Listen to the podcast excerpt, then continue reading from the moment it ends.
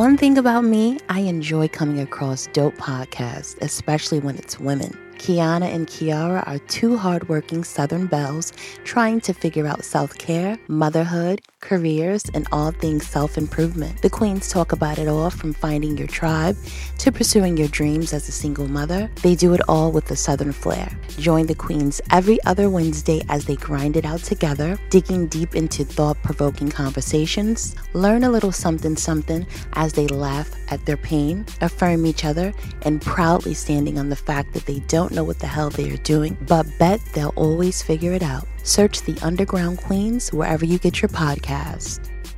Hey, dope chicks, you are back to another motivational fix. This motivational fix, I'm just going to keep it 100. You saw the title, it says, Don't Do It. Don't ever give someone the opportunity to cross you twice. This goes for family, this goes for friends, lovers, and business relationships. You have to be mindful of the connections you are making, especially on your journey towards success. Um, so, if anyone crossed you, you know, one time, I, I feel as though that you should address it. This was just on my spirit today. This isn't a subliminal message. This is something that while I was, you know, getting ready to come to the studio, um, preparing, it just hit me. Don't ever let anybody cross you twice.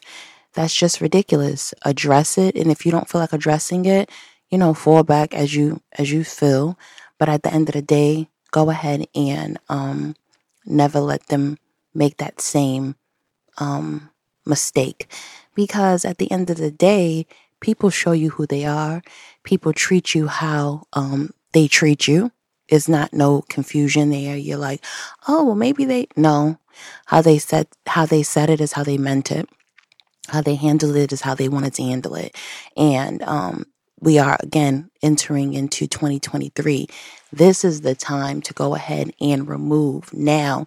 Don't wait to the top of the year to go ahead and say, oh, new number, new me. No, right now. Turn them off now. October also stands for off. The O in October stands for off. Cut them off.